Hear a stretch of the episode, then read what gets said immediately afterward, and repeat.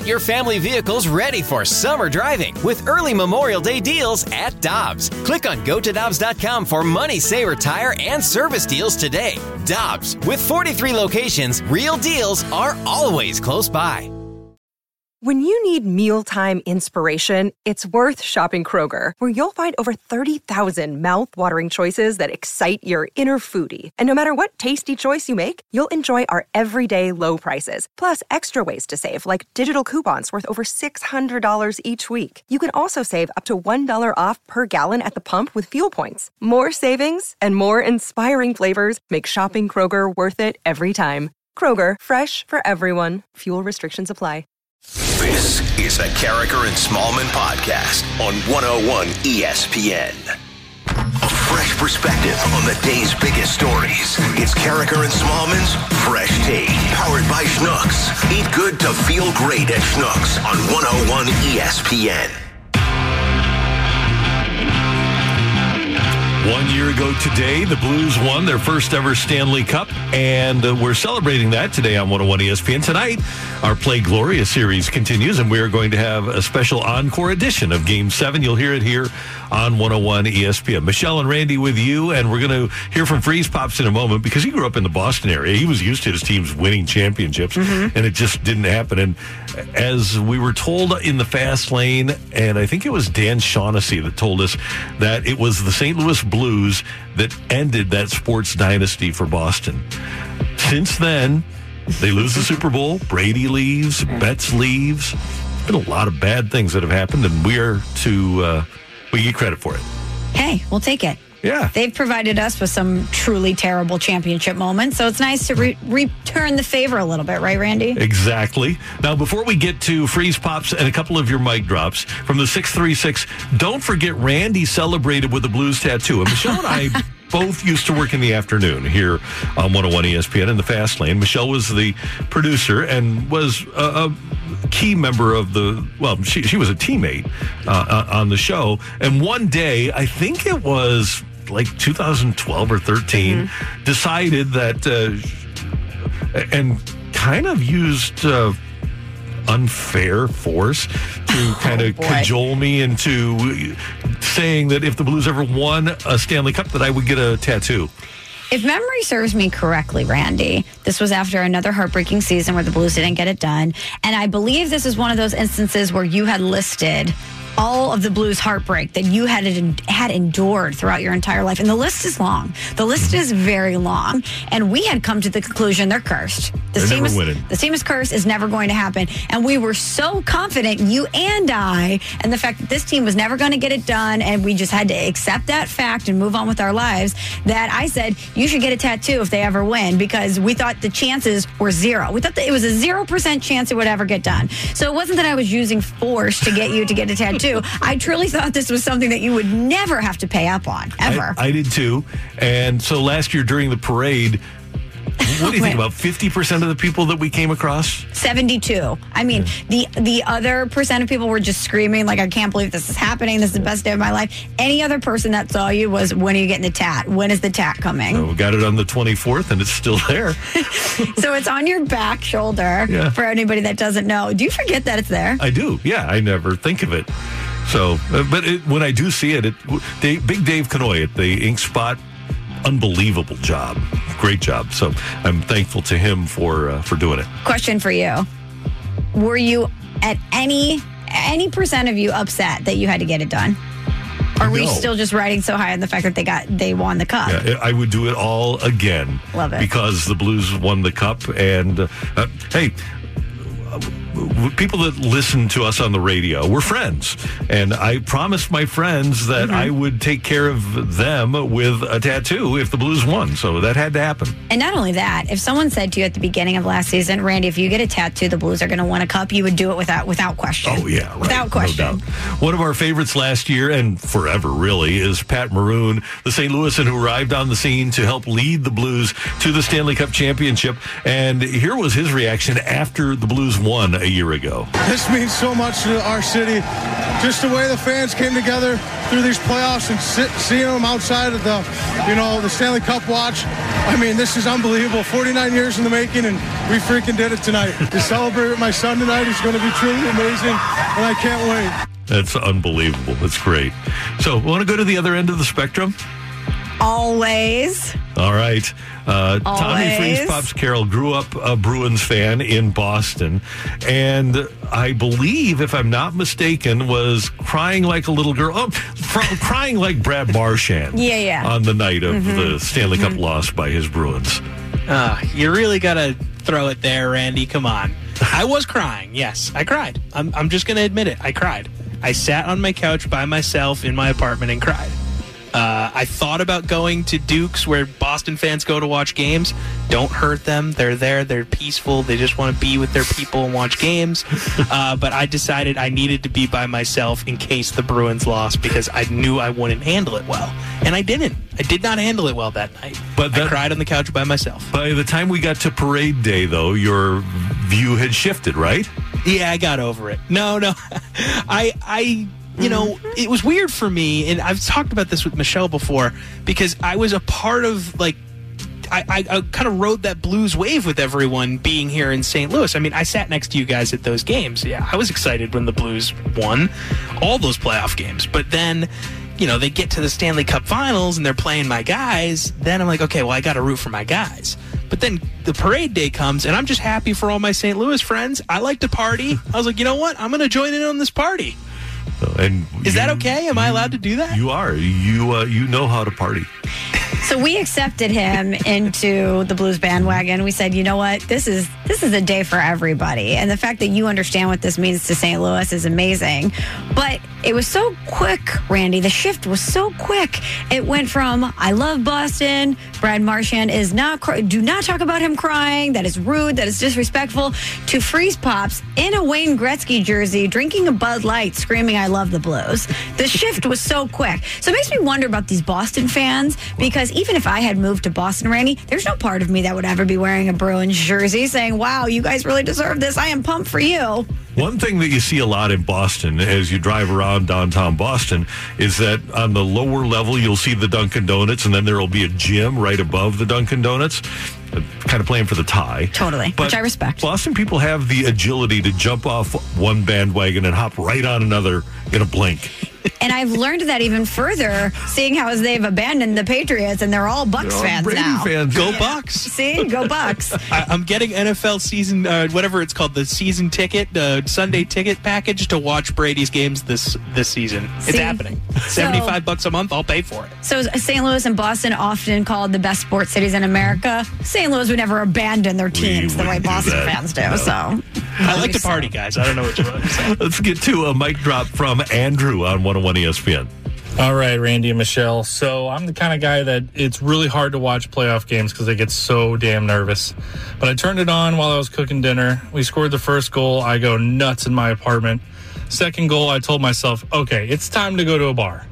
So then I go to a bar in Soulard. As soon as we win, we're busting out the champagne. Glorious plan. It was one of the best nights of my entire life. I'll never forget it. Go Blues. Hey, thanks for participating. And yeah, it's an unforgettable night for any Blues fan, any sports fan in St. Louis. Keith has also weighed in with a mic drop on 101 ESPN. I was in my house in New Jersey, opened up my $350 bottle of scotch. And as soon as they got the two goal nothing lead, I knew we were winning the game. Oh, baby. I get the chills hearing coach's speech to this day. Let's go win another one. $350 bottle of scotch. I respect it. Totally. You have to. But what else? What else could you be saving that bottle for? Right. There's only one thing. Yeah, you have to. If if the Blues are going to win a Stanley Cup, that has to be where you break it open. There's going to be nothing better than that. I mean, you might have a kid someday, but you aren't going to have a kid right after you have, have a baby, or a, you aren't going to open a bottle of scotch right after you have a baby. It's not going to happen. Really? Because I thought that was kind of standard procedure. They have cigars. $350 bottle of scotch. I thought it was like, wow, I need to calm my No. nerves. I'm a parent now. Uh, after like upsetting. yeah, after maybe six months, four months, something like that, two weeks, but not the night of. Yeah, I don't I don't know the rules. I don't know the procedures there. But I think if you have an expensive bottle of booze, you save it for the most special moment of your life. Which is the Blues winning a Stanley Cup. Without a doubt. One more text 65780. I was at the watch party at Enterprise with Michelle. I did not drink any alcohol because I wanted to remember every single moment. When that horn blew and the confetti was flying, I was crying like a baby. Remembering that feeling now, my eyes are watering. Hashtag two before I die. Hashtag two before I die. See, and uh, our last mic dropper who said after they scored the second goal, he felt confident that they were going to win. I still didn't feel that. Even even though the Blues took a commanding lead and they were dominating that game, there was still such a part of me that thought, "Don't don't get too excited now because this this has been a tough series and anything can happen." I was always thinking that perfection line would step up and do something. Unfortunately, they never did. One year ago today, the Blues won the Stanley Cup. Joey Vitale is going to reminisce about that. He'll come into the Blues booth next on 101 ESPN.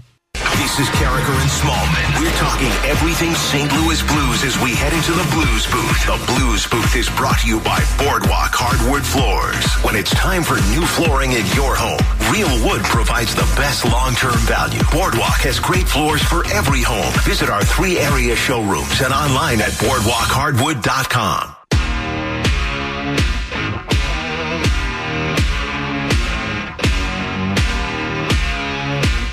Let's head to the Brown and Crouppen celebrity line, and our friend Joe Vitale joins us in the Blues booth. We know that we're going to have training camp that's going to start in 28 days on the 10th of July. That's a good thing. But Joey, first and foremost, great to have you with us. And today is the one-year anniversary of the Blues winning the Stanley Cup. Yeah, Randy, uh, Michelle, good morning. You know, I woke up this morning and I saw that, and geez, I mean, I know it's cliche, but where has the time gone? It just has gone by so fast, and uh, you know, some great times, but certainly some some little gruesome times too. It's amazing, you know, when you look back over a year, what's kind of happened, the good, the bad, the ugly. But uh, yeah, a year ago today, it was a, it was a day in Boston, just kind of like this. Actually, I stepped outside. It's a beautiful morning. It kind of does resemble what the weather was like in Boston on that morning. It just felt like a normal, a normal day as the Blues just prep for Game Seven. What a what a night that was. Joey, take us into the night before Game Seven. You're in Boston. You're you're excited. You're prepping for the game. But what was your mentality then? Were you nervous? Were you confident they could get it done? What were you thinking the night before? Well, the night before Game Seven in Boston was probably the best night on the road all year for me, and I think for the entire staff. You ask anybody, that that last night was was epic. We went down to the North End, which is basically Boston's version of the Hill here in St. Louis. It's the Italian district. It's a one big strip on Hanover Street, full of uh, Italian eateries. There's cannoli shops. There's uh, Italian goods shops, some grocery. And we went to this uh, place of Monica's on uh, right on the north end there, and it started out with me and some of the media crew, and then opened up to some of the PR guys, and eventually Chris Zimmerman's there, Tom Stillman, the owner, joined us. We had a table about 20 guys at this place, and we just got after it, and we had some of the best food and the best wine. Bernie Federko was passing around limoncellos like you read about, and it was just a, a wonderful evening, uh, a climax of what a year it was, especially for this group of trainers and, and media and broadcasters alike, producers so that was to me uh, kind of a very relaxing night. Uh, heading into uh, what would end up becoming Game Seven. For the preparation for me, Michelle, to answer your question, you know, I I got the job in June of the previous summer, and I never forget. I met with Joe Buck at the Starbucks over here off of uh, Lindbergh and Highway 40, right in Frontenac. There, I get the job. I meet with Joe Buck. I give him a call. Say, hey, Joe, I just got this job. He's like, yeah, I heard about it. I go, you want me for coffee? He said, geez, I would love to pick your brain. And one of the things that Joe said in August, so again, we hadn't I hadn't started the year yet, but this really came back to me the night before Game Seven. He said to me, "You may you may find yourself in some big moments, Joe, and, and calling some big games in the near future. And my best advice for you is is just." Don't prepare too much. Don't ever over prepare for a big moment in a big game. He goes, let me give you an example. And Joe Buck called Mark McGwire's 62nd, and he had this whole thing prepared. He was going to say something about Andy homers it and right into the books or whatever, something he had planned. And when he remembers that home run, as I know you guys had Mark McGwire on this week, that was a terrific interview, and I was there for that game at Busch Stadium. That was a line drive. We all remember that 60 second home run that broke Roger Maris's record. It barely went over the wall. So Joe was kind of tongue tied on the call. And then he says, You got to go touch first, Mark. And, and his whole call kind of got um, messed up in a way. And he thought it was messed up at, at the time. But then you look back on it, and it was one of the most genuine, realistic, called as you see it calls. And it's one of the most classics of all time because he just he just said what he saw. And that's what Joe said to me. He goes, you know, just whatever it is, just just say what you see. And I remember that in the preparation for Game Seven. I didn't want to go in there with anything. I just wanted to see it and call it and try to deliver it the best as possible. And of course, Chris Kerber, he uh, knocked it out of the park with his call, and, and we just uh, we had a lot of fun that night. What about your emotions? Growing up a Blues fan, you'd played for other franchises in the NHL, but I- am sure that you were just like Pat Maroon or just like the other uh, people in St. Louis that have been involved with hockey uh, on other levels and with other teams. So, what was your emotion like? You know, my emotions were actually pretty steady, Randy. You know, I've, I've played in some big games as a player, and it was kind of nice just being the radio broadcaster for this one because uh, I'm thinking about it from a player's perspective, and, and I've been in those moments. I remember just how worked up I was. I never slept, uh, anxious the whole time. No one wants to be out there making that mistake if something should go really wrong. So I remember as a broadcaster thinking like, man, I got one of the best seats in the house all I can do is just watch and just pretty much have a conversation with another guy about what I'm seeing out there. And, and that's kind of how I approached it. And it was kind of a very enjoyable experience for me. I didn't feel like there was a lot of pressure. I didn't feel like super anxious. Chris, on the other hand, he was he was super anxious. Like I don't know if there was a man in that building, aside from all those players, that wanted to win that game more than Chris Kerber, given everything he's done with this organization over the years. And he, I, I felt his anxiety. I tried to calm him down pregame. I tried to calm him down uh, throughout that first period, especially those first 10 minutes as the Blues were just getting shellacked.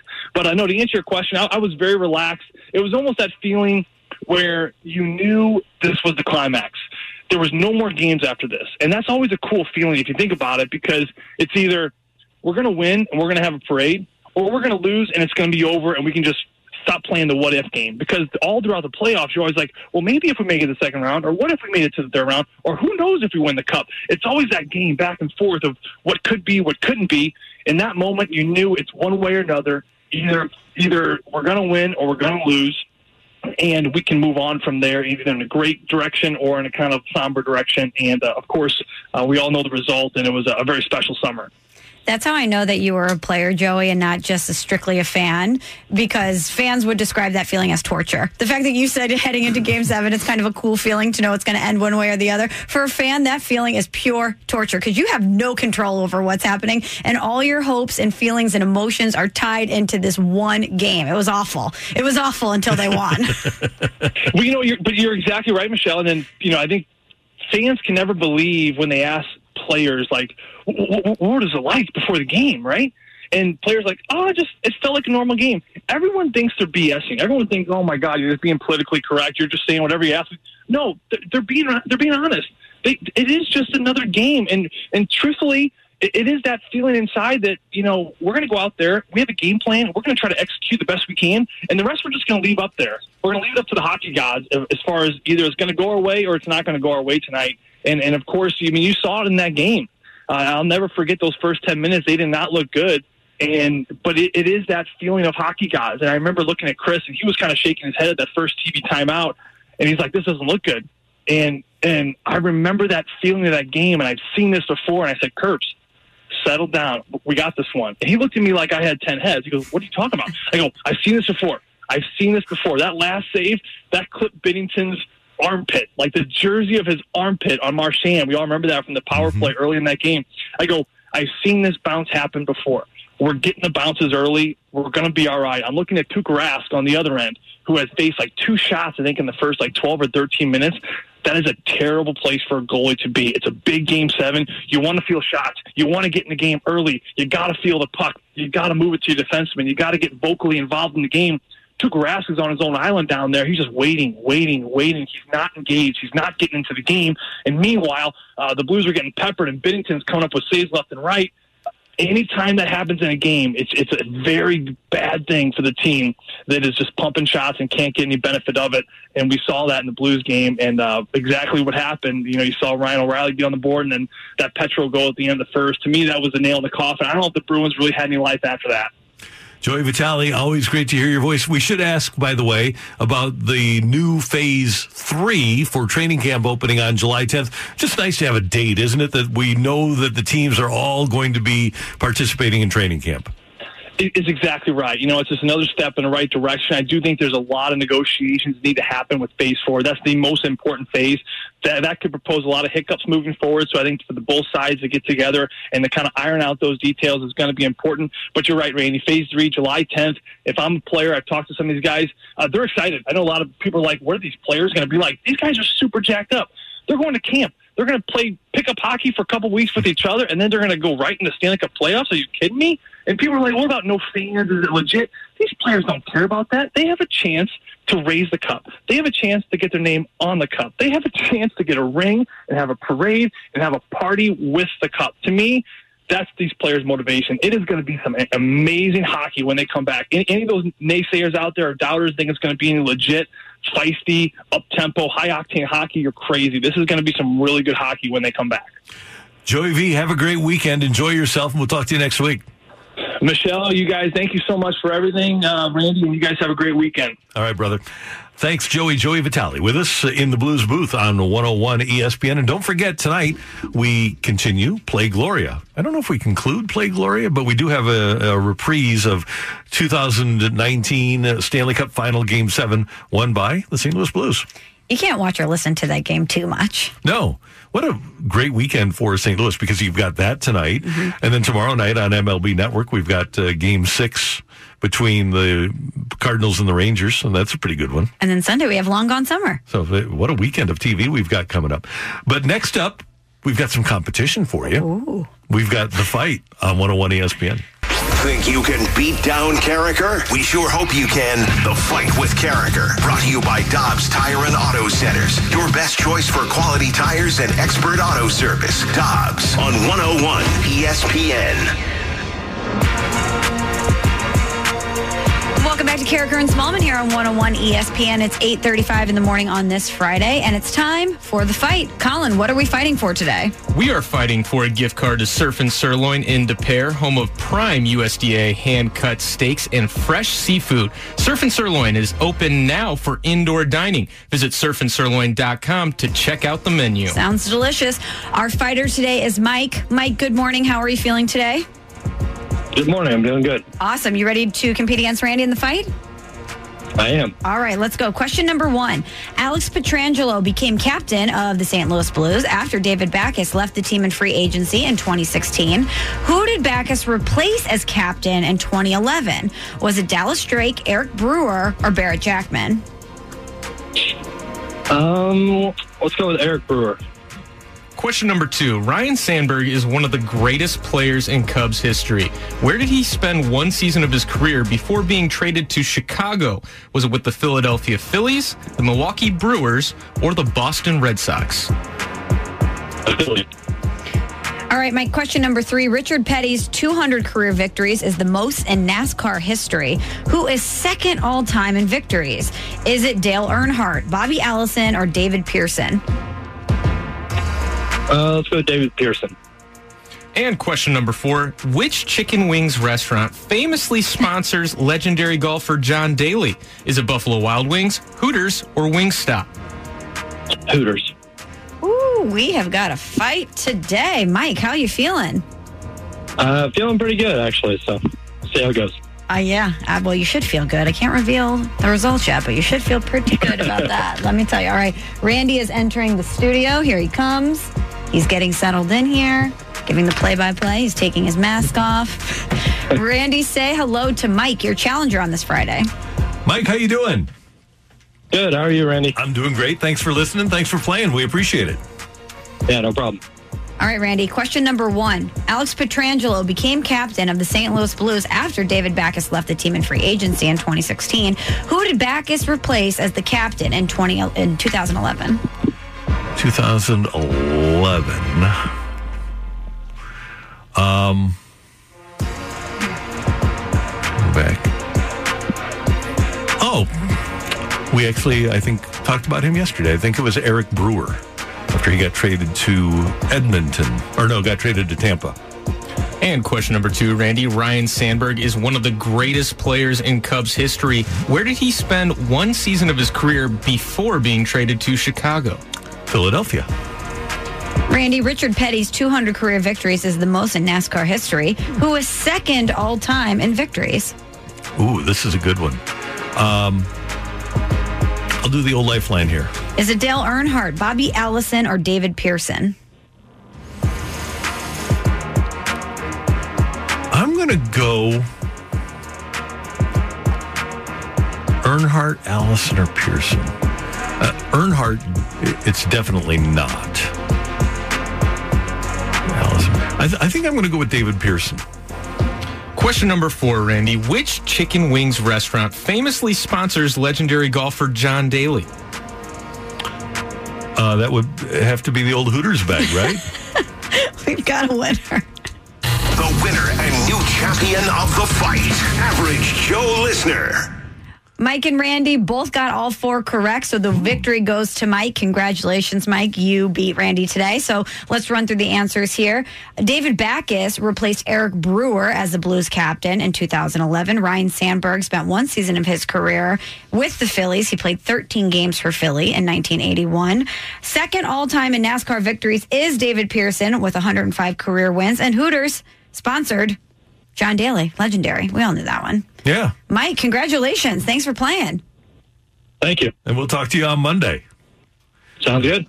Yeah, John Daly at the PGA here in 1993 had a really good time. You talk about legendary.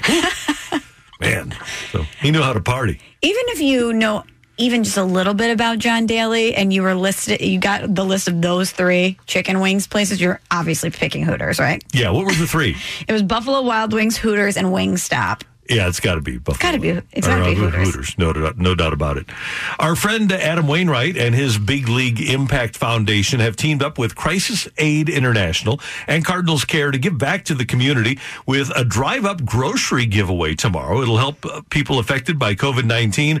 It's tomorrow from 10 to 1 at 5427 Telegraph Road, 5427 Telegraph Road. If you wish to donate shelf-stable food items, drop the items off at the Crisis Aid office at 5427 Telegraph Road on June 11th and 12th, and that would be today. And then tomorrow, uh, the 13th, from 10 a.m. to 1 p.m. And you can pick up a box of groceries for you and your family, regardless of your current circumstances, if you want to receive. So we want to help people that are dealing with COVID 19 and shortages of food, and we want to help p- feed people in the St. Louis area. You can learn more at bigleagueimpact.org or just go to crisis aid uh, you can email them at info at crisisaid.org. But helping out people in St. Louis, Adam Wainwright always doing great work. And thanks to Big League Impact and Wayno. Thank you to them. They are such great ambassadors for our community. They really are. Next up, we had an opportunity to talk to former Cardinal slugger Mark McGwire. He'll be in the spotlight on Sunday night for Long Gone Summer. And some of our takeaways from the McGwire interview are next on 101 ESPN.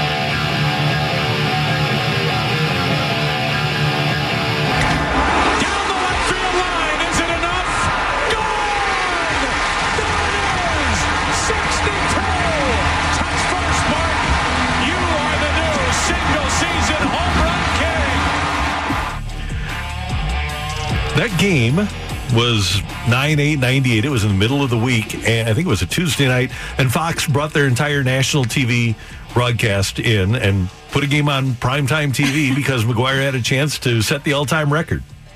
As you should. It captivated the, the country. You know, as we talked about with Dan McLaughlin in the crossover yesterday, there was media from all over the world here to cover this. And it's amazing to go back and we'll see the finished product on uh, Sunday night, but Michelle and I both had a chance to watch a rough cut of the documentary, and you've got a 28 year old Joe Buck interviewing McGwire and Sosa before the game. Incredible. Yeah.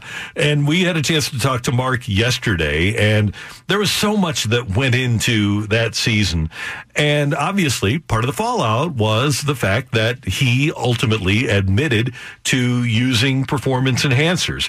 And there are people that think that because he used performance enhancers, that the ball didn't go over the fence and that the the race wasn't as exciting and as legitimate as it should have been. So that's one of the things we asked him was his reaction when people say that summer wasn't legit. Yeah, well, yeah, come walk in my shoes and tell me it's not legit. So, um, yeah, that's that's crazy. It's just, um, I mean, it's it, I, it's it's I'm I'm almost like speechless even to comment on that. It's uh, look, we talked about it before. It's like people are going to make comments like that. They're always going to have these naysayers are going to say things.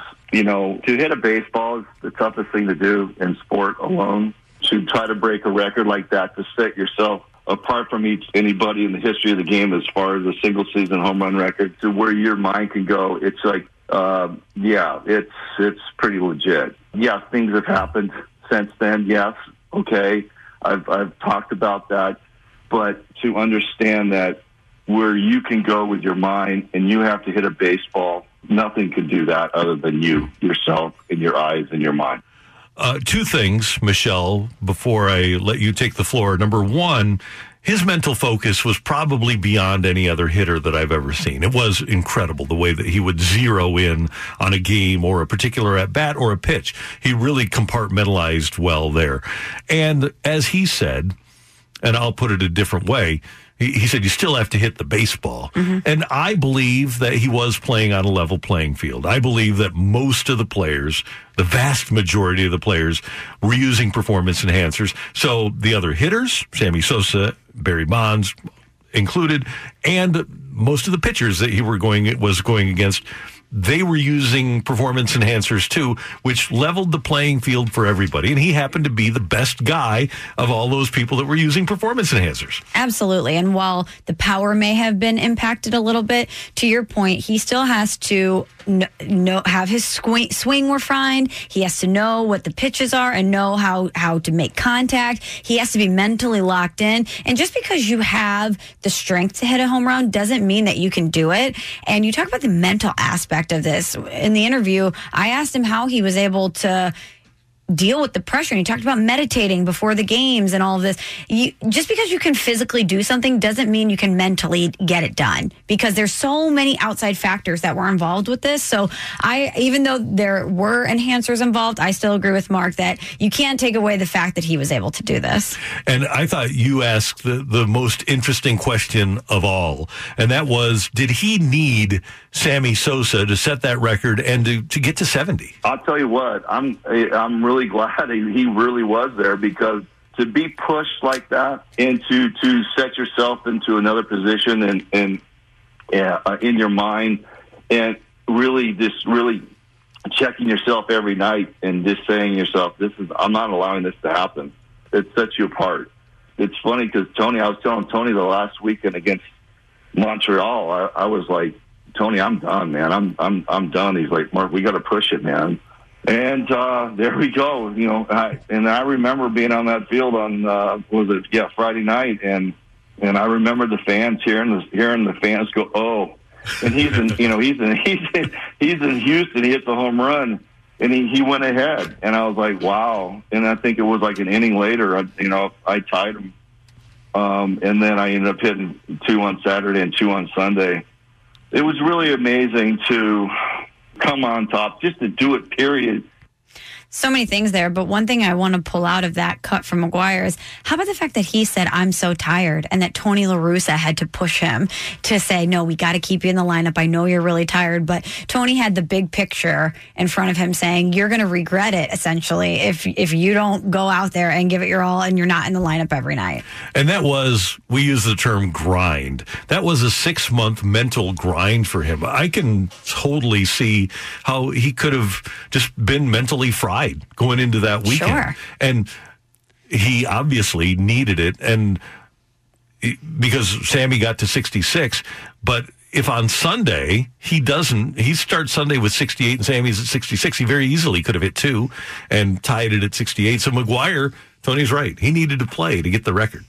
And good thing that uh, Tony was able to talk to him and get him in there so And that he- he could get it done. And he hit two. And when he hit number 70, and I've told this story before, and Dan mentioned that he was working on the field at the Rams game. He was the sideline guy for Fox that day. And when McGwire hit number 70, the roar of the crowd was so loud. The Rams had the ball. Tony Banks was their quarterback, and they were playing the Arizona Cardinals. Tony had to call timeout because it was like the Rams were on the road, and he, the, the offense couldn't hear. So they had it in the in the dome. People, saw that were, it happened. people were all listening on their radios. oh my gosh, that's that is incredible. Yeah. It was an amazing day.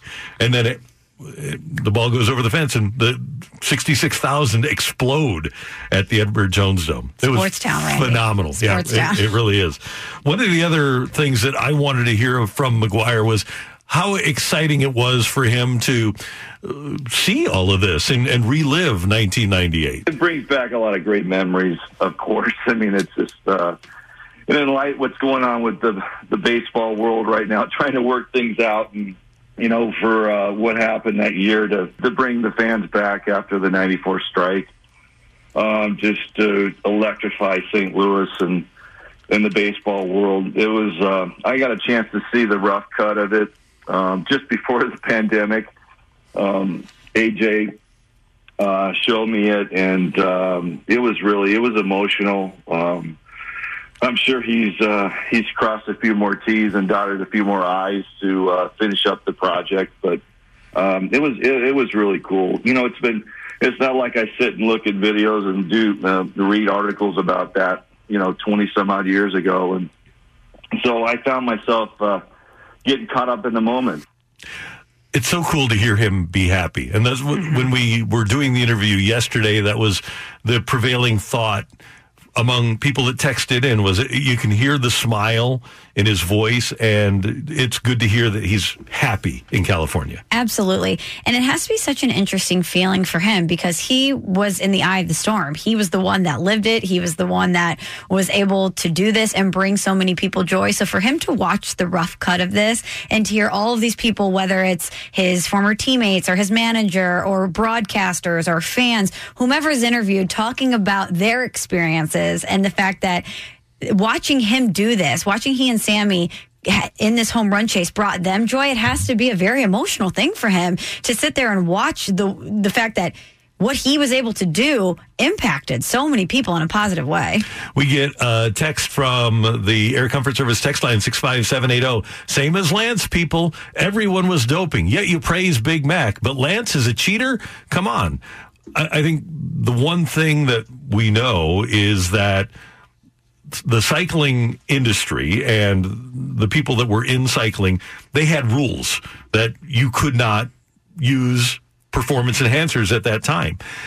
Baseball didn't have that rule in place. That's the distinction that I would draw. By the way, the same texter says, but you don't read anything that disagrees with you. The distinction that I would draw is that baseball didn't have a collectively bargained rule against performance enhancers when McGwire was using them in 1998. They didn't until 2004 in racing when Lance Armstrong was winning his seven in a row, there were rules that he could get suspended or removed from the sport. From the time he started doping, there were rules in place and there were guys that did get suspended and he had a lot of power in the industry. And by the way, I don't think we uh, we took shots at Lance Armstrong for not for cheating as much or playing on a level playing field, but just being such a jerk. Totally. And I take more offense to the organizations that benefited from them cheating and then wanted to admonish them when it was convenient for them.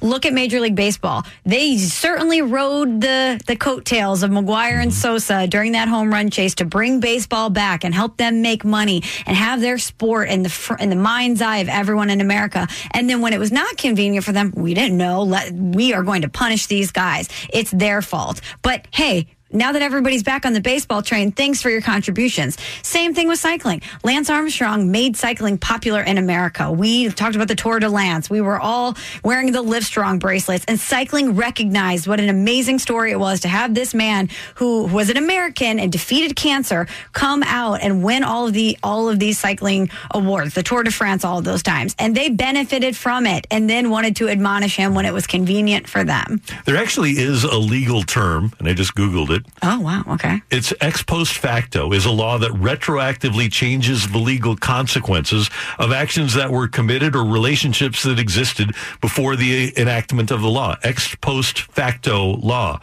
And that's essentially by keeping McGwire out of the Hall of Fame and saying that he cheated is what they're doing is they, they enacted laws after three years after he was done playing and he's getting punished for those laws that weren't enacted yet. Which seems unfair. Yeah, I, I would agree with that 100%. That's Michelle. I'm Randy. And again, uh, number one, thanks to the Cardinals for helping us out in connecting with Mark. And he wants to be involved with Cardinal alumni. He's got three triplet 10 year old daughters. So there's a lot of, and two teenage sons that are good baseball players. So he's busy with his kids in California, but he's really a proud former Cardinal. And coming up next here on 101 ESPN on this one year anniversary of the Blues winning the Stanley Cup, David Perron is going to join us. 2019 Stanley Cup champ David Perron is next on 101 ESPN. That was the Karraker and Smallmon podcast on 101 ESPN.